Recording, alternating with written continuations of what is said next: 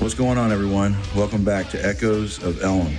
For our third episode, we have none other than David Scar Carpenter.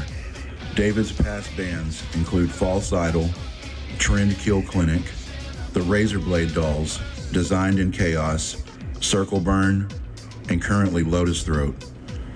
He's opened for the likes of Mindless Self Indulgence, Wayne Static, Frontline Assembly, Combichrist, Thrill Kill Cult, Prong, Front 242, Genitorturers, Atari Teenage Riot, Powerman 5000, and many more. I kind of struggle to play Scar's music into a certain genre. Great production, metallic, chugging guitars, laced with electronica and industrial goodness that kind of also sounds like a VHS copy of Hellraiser 2 Hellbound that you found in an abandoned Cyberdyne Systems factory that's been remodeled by Al Jourgensen and Tim Burton. But anyway, that's enough of my rambling. Okay. Let's go ahead and get straight to it. Perfect timing. That was perfect. Yeah. So what's up, man? Oh, How not goes it? much. Yeah. Um, just right off the bat, man, I wanted to say uh, I really digging what you're. I just wanted to jump right out and say that I really like what you're doing with Lotus Throat. Oh, I went it. through and kind of, yeah. Once you sent me the uh, the uh, what was it, the Bandcamp link? you Yeah. know, like I found it on YouTube, but there was there was just the one song which was cool. But then I went really further down the rabbit hole on Bandcamp, and uh, yeah, right up my alley. Love that kind of stuff, man. Just the, Great. yeah, the guitars are great, man. Your guitar tones are awesome. Yeah, Oh, thanks, man. really, really. That's really that uh, digging it, man. Jackson Yeah. soloist. What's that? That's a, that's that Jackson soloist that I that I play on. Oh. Yeah. my uh, nice. my uncle custom built that guitar for me, so it's got yeah, it's, it's uh got Nice. special pickups and everything in it. So So you're uh, so he's like a luthier or something. He's like a he does custom work. That's awesome. Oh, he, I mean, he does, but that's not what he does for a living or anything. right. Hobby. Yeah. Yeah. A hobby that he's really good at. Yeah. Right.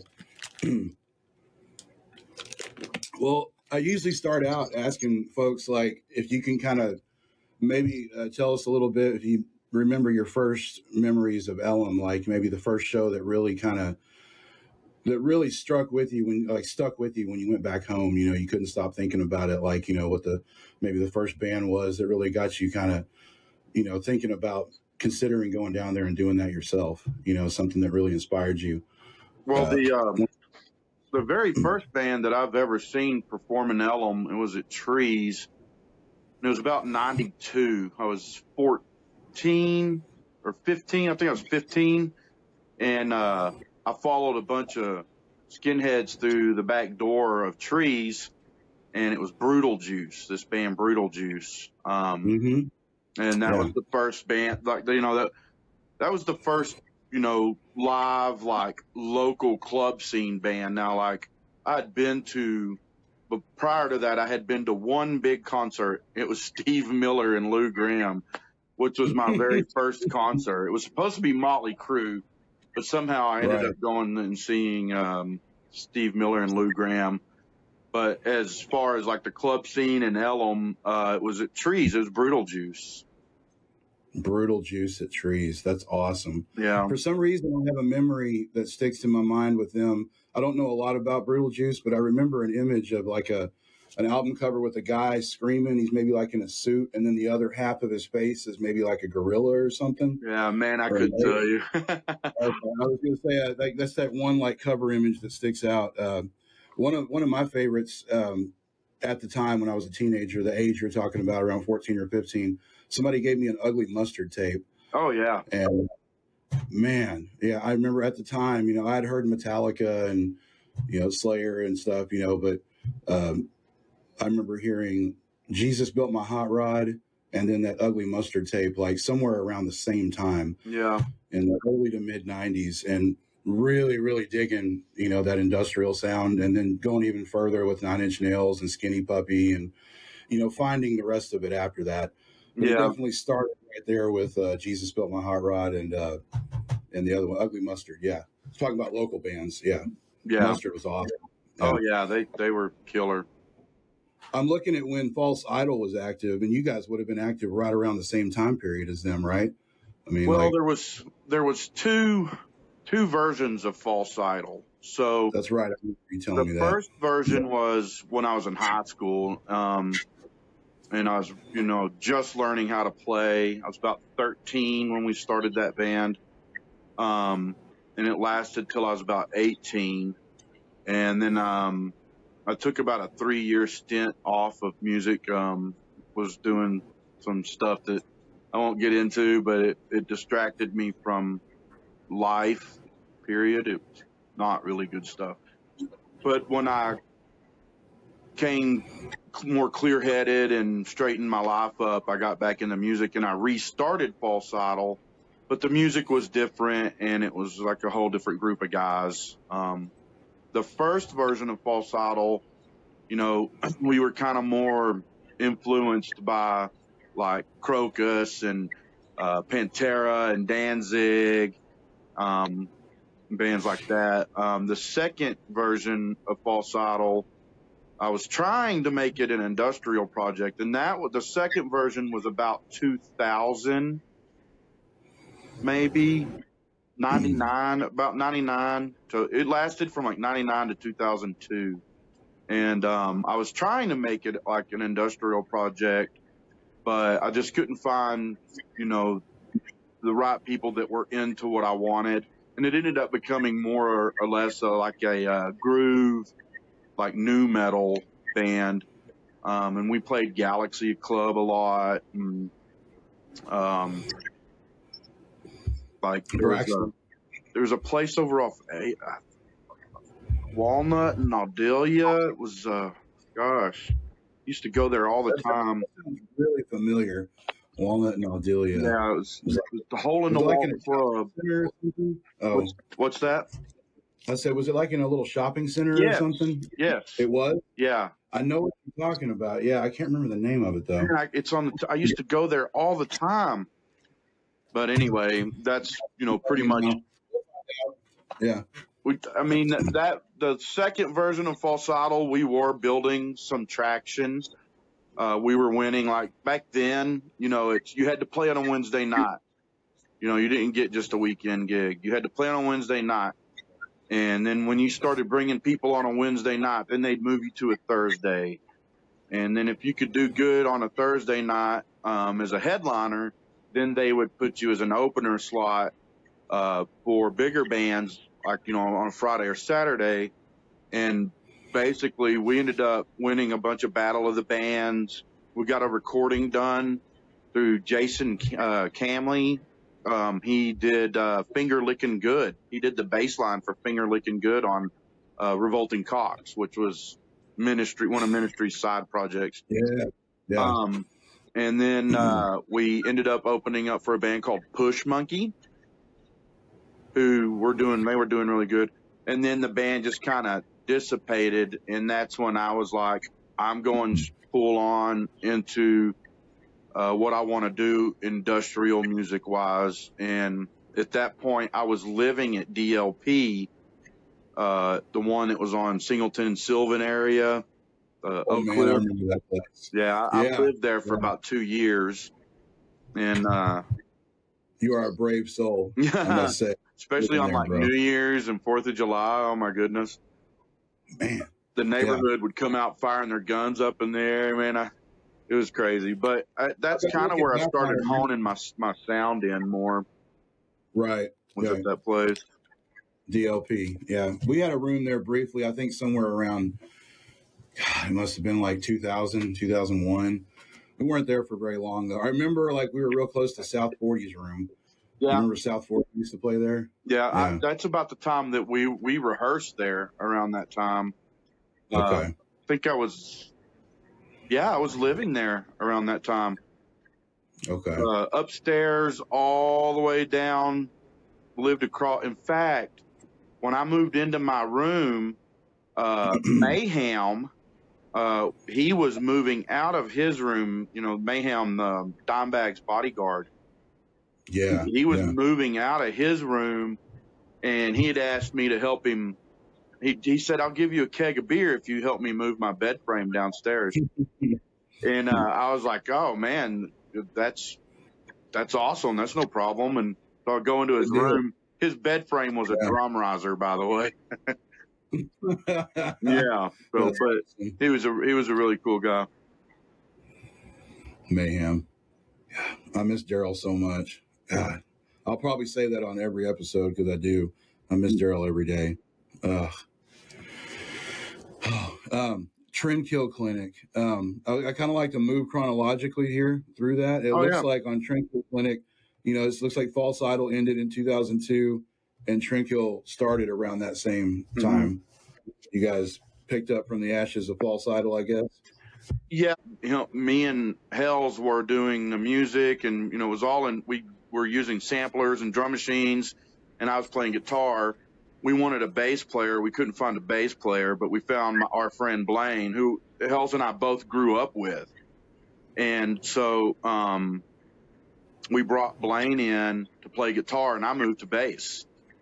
And so that run a Trendkill clinic, I played bass, but then Blaine ended up quitting, and around that time, I met um, Raw Stitches, who her and this girl El Chaos joined Trend Kill Clinic, and uh, the sound completely changed. Hells went from singing to backup vocals and playing guitar, and uh, I went back to guitar, and Raw played bass, and um, El sang and Ron, who is the singer for Lotus Throat, was orig- he started out as keyboards, and Nathan Hewitt from Holocaust Humanity played drums. But Nathan ended up leaving, and Ron went to drums.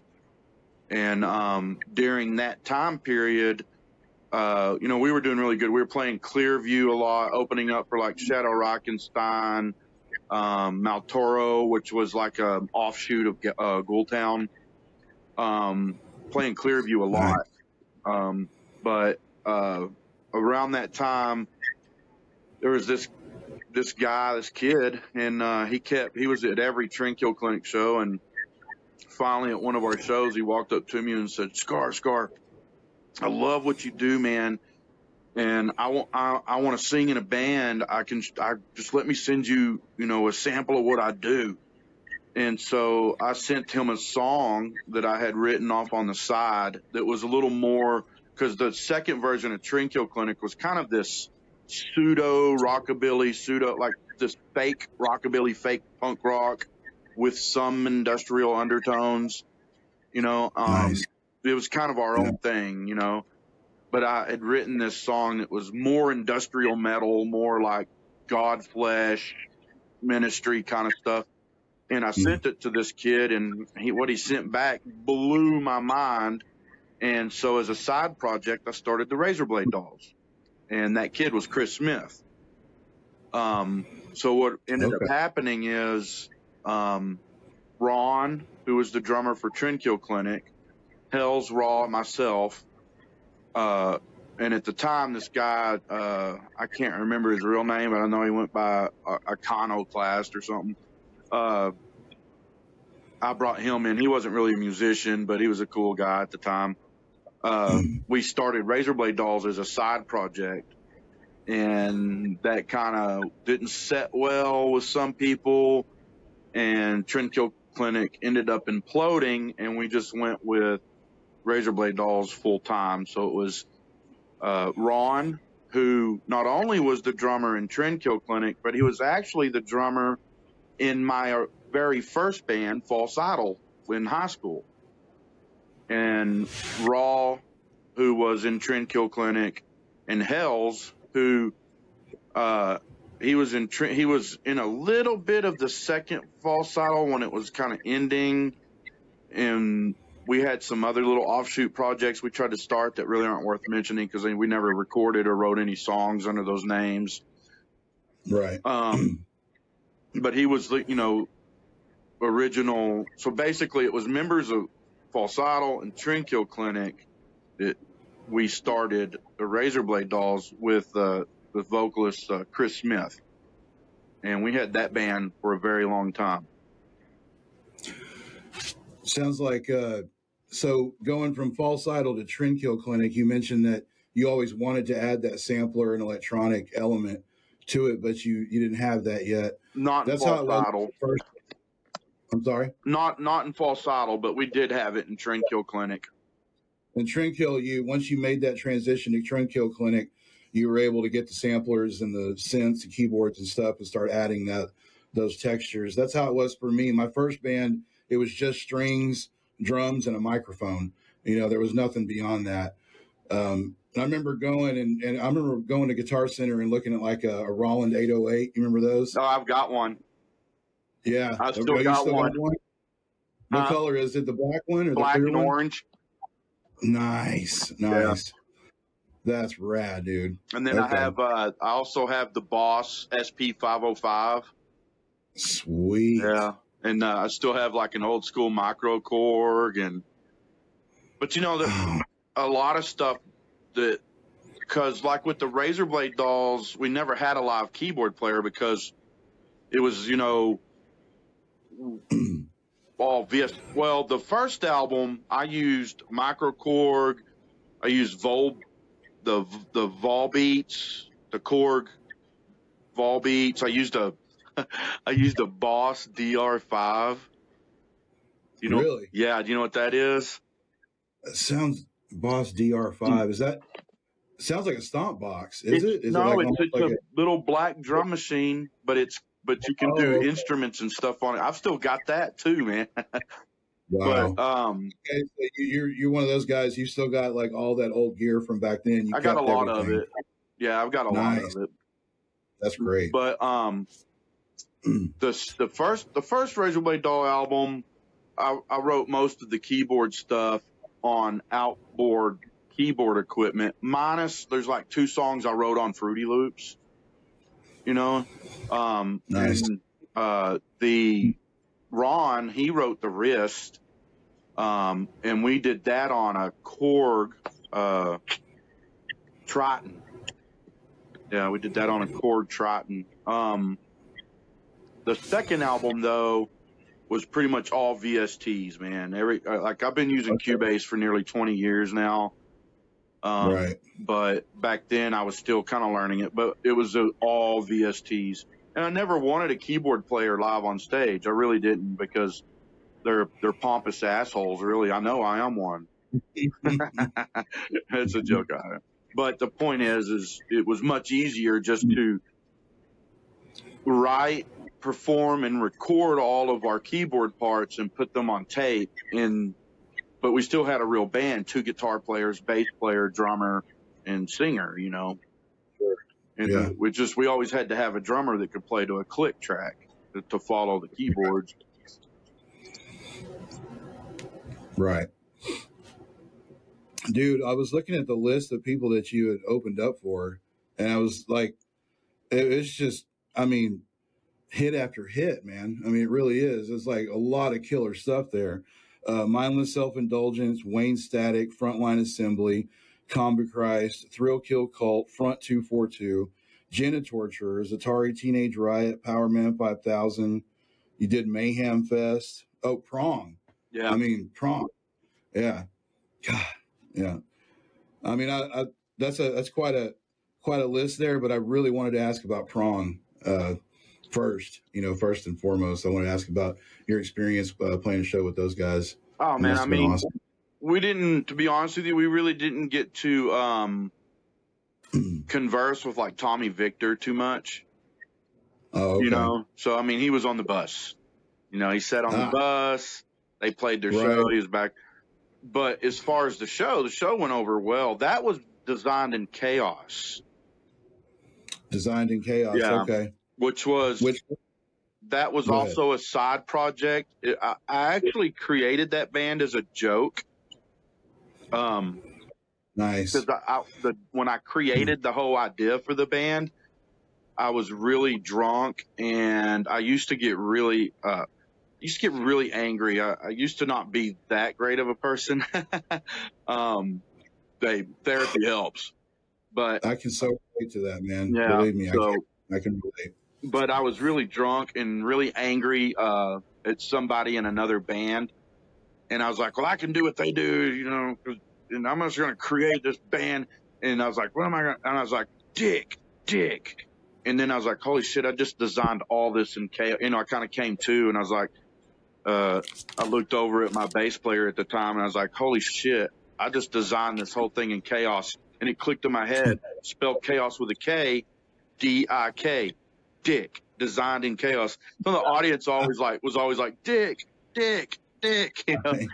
But, um, that was basically all the members of the Razorblade Dolls minus the singer. We Oh, got a okay. different singer for that band.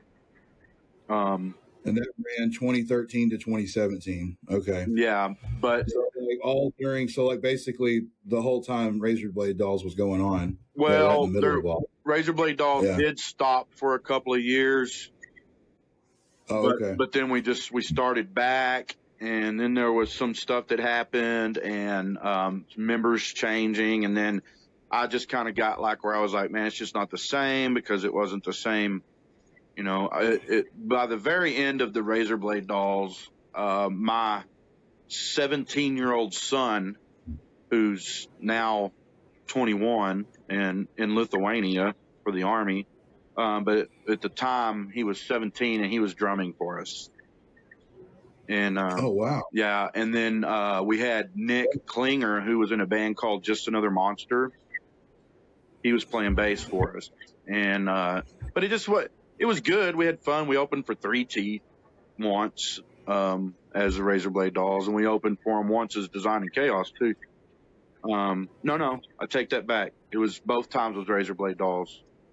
Uh, but anyway, um, and I just Three kind of Teeth. Is that, uh, is Three Teeth the President X? yeah. Is that them?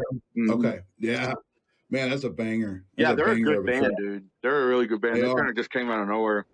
I'm not gonna lie, I love their I, I love their work, but their first album, that's to me that was like the epitome of industrial metal. Like it was just such a killer. It wasn't overproduced, and it was it was raw. You know, it was raw and in your face. You know, just it kicked ass, dude. It was just kicked ass. It was anti-commercial and They blew me away as well whenever I saw them. I was like, mm-hmm. whoa. I remember being knocked out by them and, and I hadn't I hadn't been impressed like that in quite a while by Yeah. a band. They were probably like within the last decade, they're one of like a handful of bands that really blew me away. Three Oh, yeah. Teeth is awesome. Mhm. Yeah. That's cool. We didn't even touch on that one, I guess, when I listed off some all the people y'all you, you had opened for. Uh, we didn't even touch on Three Teeth Yeah. actually. Glad you brought that up. and then what about Circle Burn? I see Circle Burn is 2018 to 2021. That's an awesome name too. I Yeah. love that name. uh, Evie come up with that name actually. Um, Evie was uh, Evie's the mother of my son, my five year old son, Kason, that you probably see me always talking about. Oh yeah, Um, he's awesome. he's got a band too now called Spooky Stuff. I've seen his drum set. Yeah. Um. Anyway, it was I with Circle Burn. I uh, I wanted to do something different, and so instead of making a more, it, there was originally there was no guitars, man. It was all keyboards, but I had written the songs in a punk rock format, but using keyboards. So it was, it was Interesting. it was pretty cyberpunk actually um but not what most people think of cyberpunk most people when you think cyberpunk that they think synthwave and shit like that is i think i may i may i may be wrong about that but what we were doing was taking like a punk rock format but it was all synthesizers. So we played a few shows and um again um I, I started to not feel it so I brought guitar back and in it and again stuff kind of happened you know um just normal life stuff that gets in the way of people's lives. And so she actually is going to keep circle burn. Um i think she's in the process of finding uh some new members but we are going to release we have a whole album that Ron, because Ron was also in Circle Burn. Ron is the singer for Lotus Throat. Ron Good, um, but he was also in Circle Burn, and him and I had written a bunch of music for Circle Burn. um, him and I, we worked. Uh, it's, you know, if if you ever find someone that you just click with musically, don't let that go, man, because him and I have that. Like we're just on the same page. And sure, we'll bump heads, raise our voices at each other, Yeah. but then we play grab ass and it's over with and we're laughing and the song's completed, you know, and we're Right. both happy. But that's just a trial. What is it? Trial and tribulations of. That's so of true. The, it's special when you find someone like that you have that connection with. Mhm. I feel like uh, the guys in who I was in some sorrow with, and nowadays we're in the band Thieves together. Um, particularly the drummer Ed. I'm the bass player, so me and the drummer. I mean, we've we've been playing together for 20 plus years now, and I mean, 10 years could go by, but we could still just walk into a room after that 10 years, and it would just click right in, and it's like we never left. So you, You were know, in and Yeah, I, yeah, I was the I feel player. like we played shows with you at Curtain Club. I'm sure we did, dude. We probably did quite a bit. It's been mm. 20 years, you know, so the, my memory's definitely foggy on some of that. But yeah. we we we played. I, I think we played several shows together. Um, but uh, I was I was in some sorrow from. I'm trying to think. Let's see, it was 2002 to 2005. That's when I was in the Yeah. band. I think, I a think, um, Trendkill Clinic may have. I don't know. I'm not sure. Um, May have been after you, here, may have been after you had left or something. It would have been Trendkill Clinic. It would have been right in that time period. Yeah. But small world, though. I mean, all the places, all the people that you're mentioning. I mean, I know just about all of them. So Is that Yeah. Jesus dabbing back there on that picture behind you? On the, it looks is like what? is that Jesus doing a dab back there? You know the dab. What is that? Oh, right. Here. No, no, the Oh, picture. Oh, oh, right here. Yes. That's uh, Pamela Voorhees. Oh, really? Yeah, from part three, uh, coming out of the lake. She's got Yeah, the yeah. sweater on. Yeah. No, I mean I don't know uh, anything about Jason. Right, right, yeah. It's from one of the NECA uh, soft goods figures where it actually has the cloth on it. Oh man, that's rad. Yeah. Nice. Replica. I did have it hanging on the picture, but Kason likes to wear it around the house, so I took it down so he could. Yeah. Sweet. Yeah, my daughter, she's she's nine years old, but she loves monster movies as well. She Yeah. loves all that stuff. She's not freaked out by it, you know. She's drawn to it just like I was from a young age, you know. And I try to take it with the special effects angle with her, Yeah. you know, and tell her because she's so into it. I'm like, you know, it's a magic trick, you Yeah. know. That's the way Tom Savini always explained it, Right. Yeah. right?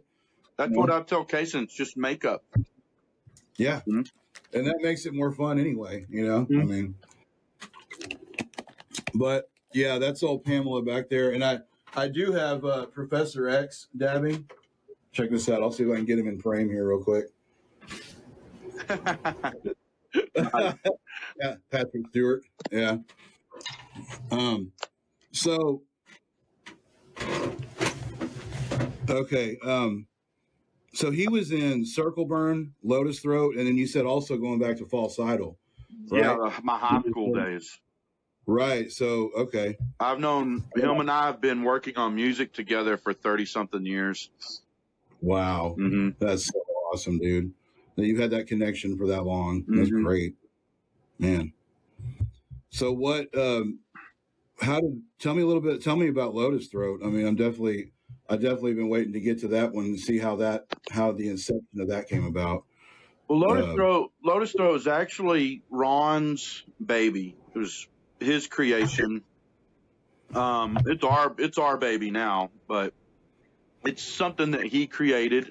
And although he do, he do, he doesn't play guitar, and he, he can play keyboards, and of course he's a drummer.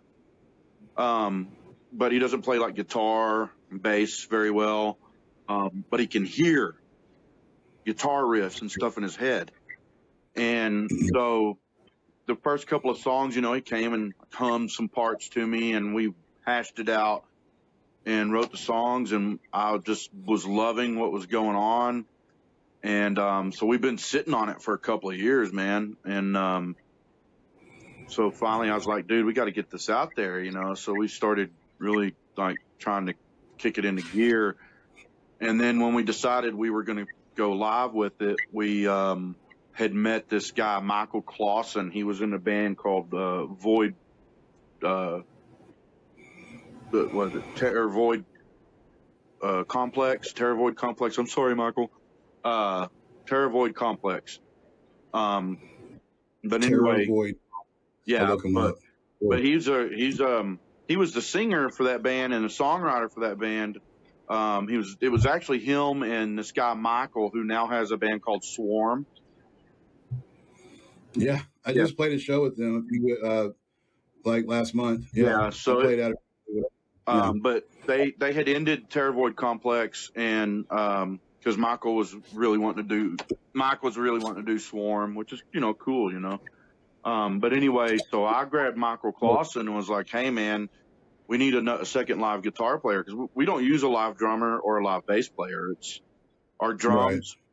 We don't use loops. There's no pre-made loops. Everything that you're hearing on these backing tracks is us playing on a Yamaha electric drum kit or something we programmed. The bass lines are all me playing bass or Michael playing bass. Because what's cool, we met Michael. Michael's also a songwriter, and um, and he can also record at home and shit. So he's man, he's been kicking out some killer fucking songs, dude. And um, and I'm all about it. You know, it's, for the longest, a lot of that weight was on my back. Like, I mean, if if I wasn't sitting in my computer almost every other night working on music, the, the these bands that we've had throughout these years wouldn't have had as many songs. Now, I'm not saying that my songs were the hits. Um, we, I wrote some really good ones, um, but this guy Michael, dude, he uh, he's got this one song that he just he has just written and we're about to incorporate into our set, and it fucking blows my mind. I can't wait to play it. So it's a relief to me to to finally have that connection with another guitar player because in the past the other guitar players were just playing what I had written, with the with the exception of Chris Telks, who was the lead guitar player for Razorblade Dolls for a long time after Hells left. Um, and he's from the band Nocturne. Uh, he was also in Bit Rot. Um, he basically did. He was also our producer, so he produced those first two Razorblade Doll albums. Okay. Um, in fact, the drummer from Swarm was also in a Razorblade Dolls for a little bit because Ron had left Razorblade Dolls for just a little bit. Um, but so now with Lotus Throat, uh, it's me and Ron and Michael, and we have this chemistry just that I've never experienced before. It's you know, sure I've had a chemistry with other people, but this what we have now, it's it's just really blowing my mind with what's coming out. You know, you know, you got me writing, got Ron writing, you got Michael writing, and then on top of that, you got the three of us writing together. So it's a very eclectic sound, really. It's not, it is. yeah, it's not just one sound, you know. You can tell y'all are all coming from different places, but it all converges right at the right place. Yeah. It sounds really cool altogether. I, lo- I'm digging it for sure. I can't wait to play a show with you guys. I'm really looking forward to that actually. Well, you know, I'm I'm um, I'm bringing back this event that I used to host back in uh, like 2013, well, 2015 to 17. It's called Deep Ellum Industrial Night. I'm bringing this back, um, so I'll get with you when we're not doing this, and we'll talk. No, I mean, if you want to touch on that a little bit, talk about that. Go right ahead. well, I just mean as far as booking you, but yeah, I mean, um, yeah, the I'm pretty much got the first show booked. Um, I'm not gonna. Well, the headliner is going to be this band called Spank the Nun, and then okay. um, I got my friend Jeff Pollard. He goes by Spider Legs. He's a DJ, but he's a music, also like a musician. He does very experimental stuff. he's going to be the DJ that night, and supposed to be uh, Requiem Rust opening up and Static of Masses is in the middle. Still kind of waiting on a full confirmation from the, those two bands, but if everything goes the way I want it to, that's going to be the lineup, and it's going to be at Reno's. The first one is August 26th. Okay.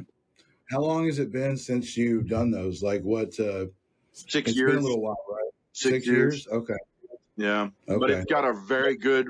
eh, I've gotten a very good response, which I'm kind of surprised about. To be quite honest with you, I'm Right. I'm I'm sometimes known to be the town villain. I don't know if that's something that I just like to say or feel, but Well, also it's it's just hard to get people to come out these days too. oh, especially I now you know, post COVID. yeah, man. Yeah. Yeah, exactly. It seems like it is tougher and tougher. Um, I mean, the, last the a couple of the shows I did recently, I only did like maybe six as uh, Isle of Belial, my little solo project, and uh, a few of those, it was literally just my wife and the staff there. That was it. Yeah, You know, there was nobody there. I was just playing to nobody. You know, but it was still good practice, though. You know. oh yeah, stage still- practice and dress practice. Yep. Yeah. Because, you know, and, and I, I know that if I just keep going, there'll be some good shows in the future too. You know, I'll get on some good bills. So you just can't stop. You know, you just got to keep on keeping on. I mean, I wish I would have learned that lesson a long time ago. I had a, like a 10 year gap of time where I just didn't play music. And Ow. you kind of touched on that earlier. Mm, Um, it was almost 10 years. It was probably more like eight or nine. I had an acoustic guitar, you know, and I would play and come up with stuff in my room and everything, but I wasn't like playing shows or anything. yeah, And I couldn't do it, man. Three years was hard, but the eight years, Yeah. nine years, no way. yeah, I mean, I, I had to like push myself back into it. And, uh, but yeah, um, Well, you know, man, music, Oh, go ahead. music, music for me. You know, I, I wasn't one of those guys that said, "Man, I'm going to get a guitar so I can get chicks." I, I had a lot of demons growing up, a lot of demons, and playing music was therapy for me when I was a child, and oh, yeah, that is why I grabbed my first, you know, guitar. So my um, was a Flying V, Kramer Flying V. It was my uncle's. That's what I learned on. You know, Floyd Rose tremolo, and but it had stock pickups and everything. But um, that's why that is why I got into music because it it gave me an outlet, you know. And to this day, I, that's the reason I I do music is it's it's fun. Number one, it's fun. And it's fun Yeah. because I I'm pretty I'm okay at it. I'm good enough at it, and um, it's a good relief. You know, I get a lot of my my anger and hatred out um, through my music. You know, I I've tried to write happy songs and I just can't do it. you know, I tried to write like Blink 182 shit. I just I just I can't. Everything I write just is it comes out dark sounding. You know, dark and dreary, man. I love it. Yeah. Or heavy. Or you know, dark and dreary, chill, or really heavy. Yeah, either one of those. Like, I don't really listen to that much happy music either. Like, I don't write a lot of happy music. I don't listen to a lot of happy Yeah. music because, you know, like a lot of the times it the the music that we listen to matches the emotions I'm feeling on the inside. You know, Well, perfectly. really, what's funny with me is I'm I'm listening to a lot of like old like R and B and shit right now. Like uh, I don't even really listen to the bands. You know, like dude, I was 18 when Antichrist Superstar came out. You know what I mean? Yeah. I was in the I was right there. I was in I was in the prime of when that whole thing exploded. And I loved it. I couldn't get enough of it. And really honestly, like today I, I will throw on stuff for nostalgia purposes. And there is a band, an EDM band called Wolf Band that I like a lot. But Mm. really honestly, I'm listening to like, you know, just the two of us. We can make it if we try. You know, I'm listening to shit like that. Um, which I love. I mean, don't get me wrong, but it is kind of shocking because people do think that because of the music that I play, that's all I listen to, and it's no, you know, I'm, uh, I like, you know, a lot of different kind of stuff, you know. I'm not a big black metal fan.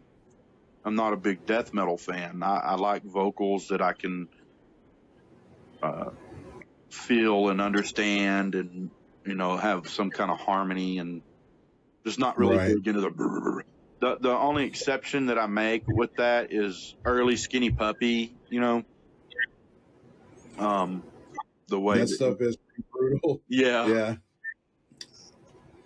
They were so terrifying live back then. You know, Oh, some yeah. of the stage and stuff they would have. So bizarre. You know, nothing like it. Still nothing like them. Oh, I, I got my first Skinny Puppy CD when I was like 15, and I was just like, and and the Whoa. reason the reason I found it is because um, a friend of mine who's also not in this world anymore, he's not in this dimension anymore. Um, he uh, he had discovered ministry. Now, see, the thing you got to understand about me is I come from a small town, and although we were 10 minutes from Mesquite, we were still two years behind Mesquite. You know what I'm saying? Like in my town, you couldn't buy Guitar World. You had to go to Mesquite to buy Guitar World. Wait a minute. Hold on a second. I grew up in Sunnyvale. I grew up in Forney. Small world, dude. Mhm. Yellow Jackets, right? Uh, Jackrabbits. Oh, I'm sorry. The Jackrabbits. Yeah. That's what it was. The Raiders. Yeah, the Sunnyvale Raiders. Yeah. Wow. Yeah. Yeah, because in Sunnyvale it was the same way. Like, you know, if I wanted to get Guitar World, you had to go up to like 80 in Galloway, Yep. you know, Exactly. head up to But you were you were a bit further out though. Yeah. you a were bit. further out on 80 and Across the river. back then was yeah, Forney back then was like nothing. I remember Forney at night back then was like a little scary. Oh Like, it yeah. was like well, it got dark there. Yeah. you know, it was uh, my graduate. I graduated in '94, and my graduating class was 80 people. That's probably why we didn't uh, run into each other. I, you were older, a little bit older than me. I was class of 2000, so I was about six years behind you. Yeah, Just a little bit older. Just a little bit. not much, not much. I got plenty of gray going on here. Don't Yeah. worry. um, I wanted to ask about the Genitorturers, man. I Mhm. had to ask about playing with them, man. You got any anything juicy on that? Playing that show? That must have been interesting. I mean, that, it was always a great show. It was always a lot of fun, and um, you know, I remember seeing Genitorturers as a as a teenager.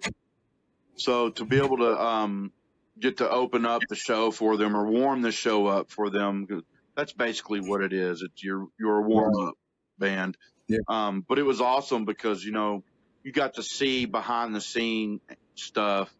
You know, when I was a teenager, I seem to remember that they used to have like fake dildos and stuff. oh yeah, but I, I, I got to be honest with you. A lot of those shows after we play, I was trashed, and right. you know I can't remember a hundred percent.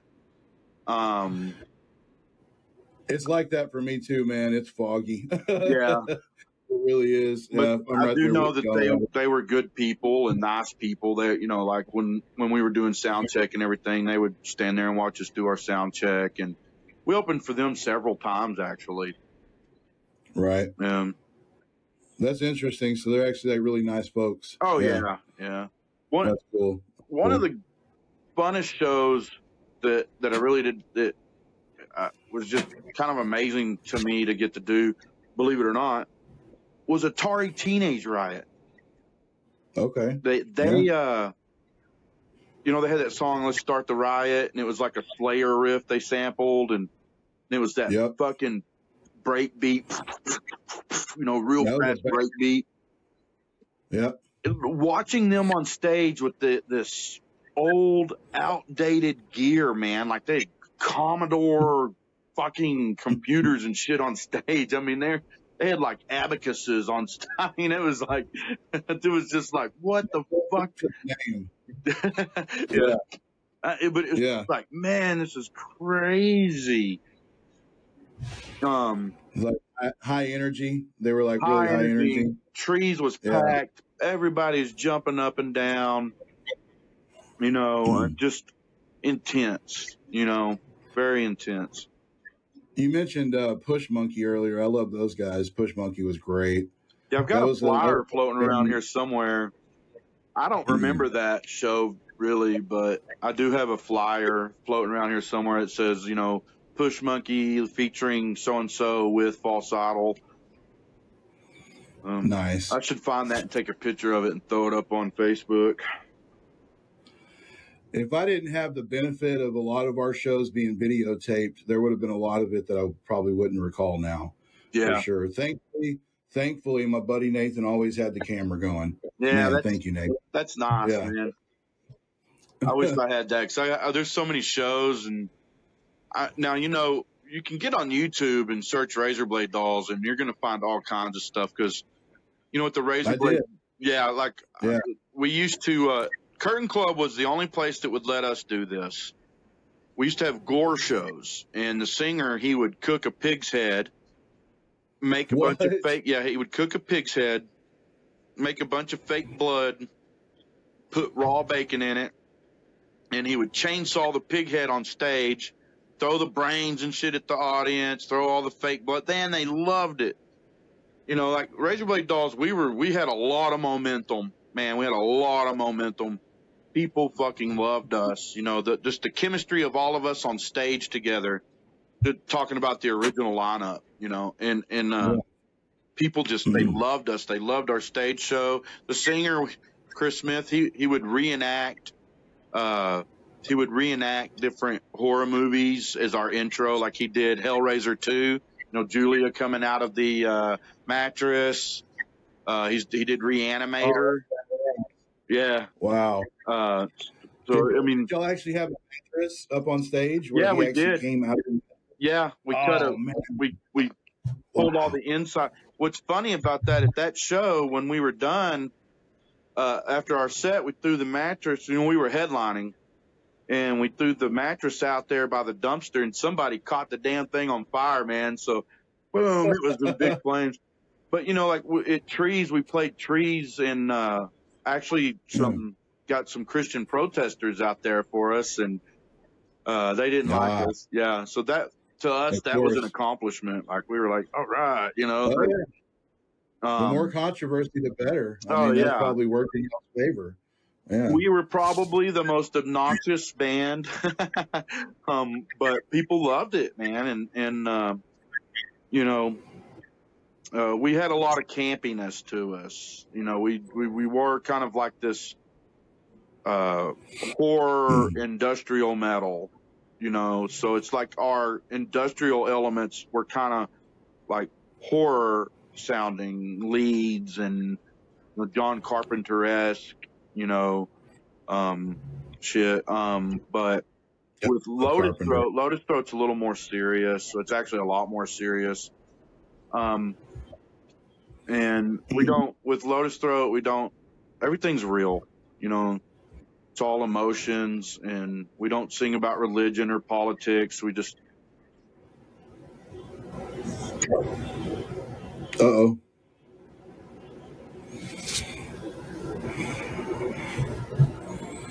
We lost him.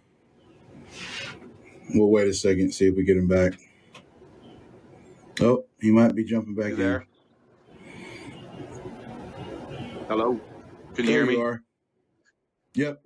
Yep, Uh, we got so, you yeah, what I was saying is though, like with the, you know, Razorblade Dolls, we did touch on religion and politics a little bit, but we also had songs that were based on horror movies, or like or we had a song called "They Kill," and that song is basically about um, us as a band being serial killers, and you better run from us, you know. Um, with Lotus Throat, it's a little more serious, and we Mhm. u- we use more. It's more of emo- an emotional. Uh, I haven't written any lyrics for Lotus Throat. That's pretty much Ron does most of that. Razorblade Dolls, I did write some lyrics like "They Kill," uh, "Fist Face," "With Yourself." I wrote some choruses to some random songs. I think Ron wrote the lyrics to "The Wrists," um, which is the song that everybody loved. Um, and then of course Smitty or Chris Smith, we called him Smitty. Uh, he, you know, did most of the lyrics for all the other stuff. But with Lotus Throat, it's it's mainly Ron. Uh, Michael, like I said earlier, Michael's written this new song for Lotus Throat, and he's actually written the lyrics too. And me and Ron listened to it, and we were both just like, bad the fuck ass. And that's always kind of been my thing about being a musician and being in a band with someone. If someone brings something to the table that's good, everybody has to like it. And if we all like it, we're going to perform it for this person. And I don't have to have any emotion.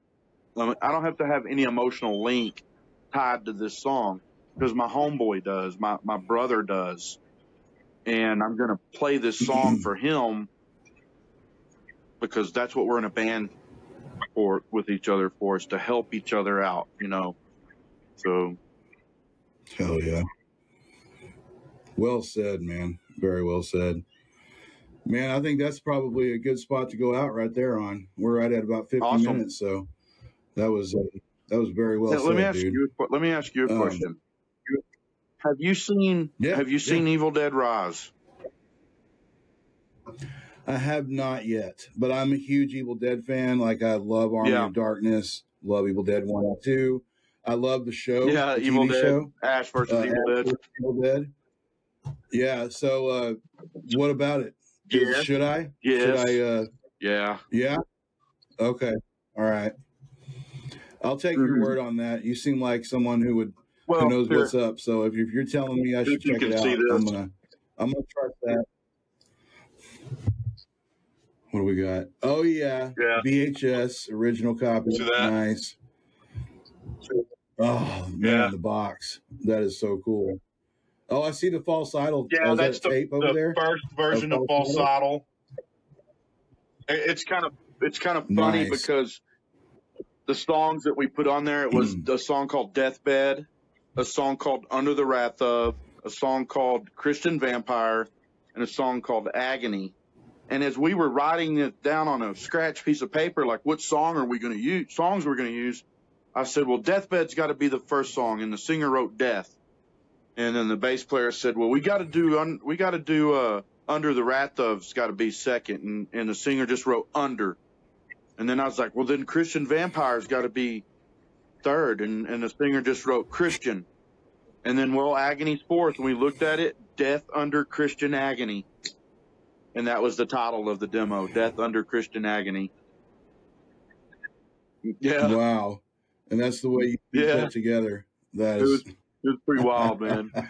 Imagine being 17. Yeah, I was cool. 17 when that happened. Being 17 and looking at that and being like, you know, it all just clicked. Yeah. yeah. Well, cool. Thanks for having me, man. Dude, you I mean I was gonna say real quick before we go, do you wanna show off a few of those are those old flyers and such right there on, on the yeah. wall Is there a you? way that I can Is that like walk? The view? I don't know. Maybe. Yeah. That's okay. I'm not sure how to do it. Well, here, I'm I'll so just, inexperienced. can you see those? Yeah. Yeah. There's when uh, Razor Blade Oh, Dolls are opened cool. up for Prophecy. Nice. That's a, that was an old T-shirt design. And then, of course, Oh, you know, we got us with our buddies in Rivethead, which we do have a show coming up with them July 29th at Reno's. Uh, you got my alien Yeah, he uh, when he referred to uh, razor blade dolls, he called it the uh, the rivet head razor blade dolls. yeah, that, we did have a romance, man. yeah, man. He spoke very That's, highly uh, of y'all. Oh, that Scream Park. Yeah, I've cool. uh, Razor Blade Dolls. We've got two songs in that movie. Yeah, oh, really? yeah, we got Okay. I need to check yeah, that out. and it's and it's uh Doug Bradley has a cameo. Uh, you know, Pinhead. He has a cam. Yeah, he has a cameo in it, and then the main star of the movie is Nivek Ogre from Skinny Puppy. So they I am so. that was a pretty big accomplishment for God. me. Yeah, dude, you're in a horror Mhm. flick, man. That's There's like actually a character. There's Dude, actually a so character that gets killed, and he's wearing a Razor Blade Dolls T-shirt too. So yeah, what's the title of it Scream again? I gotta look that up. What's it Screen called? Park. Scream Park. Yeah, rent it, Okay. All right. I'm gonna rent check it because I get a check every time someone. I'll get it. Yeah. Really? Okay. Last year, All right. man, you wanna know how much I got off Yeah. that movie last year? Fifty cents. How cents, much? something like that. cents? Hey man, I got my first payday from DistroKid Yeah. the other day. You Five know how much it was? Twenty three cents, man. Yeah, That's ridiculous. that's that's why we make I know, bucks, right? right? Yeah, yeah. No, we do it because we love it, that's right? why. That's I mean, if I right wanted to there. make money doing music, I'd have done hip hop or country or something. Amen, dude. Yeah, that's right. All right, dude. Well, I'm so glad, man. Th- thanks for uh, talking to me hell geeking yeah, with me lot for a little bit. That was really fun, dude. Absolutely, man. You have All a good night, all right?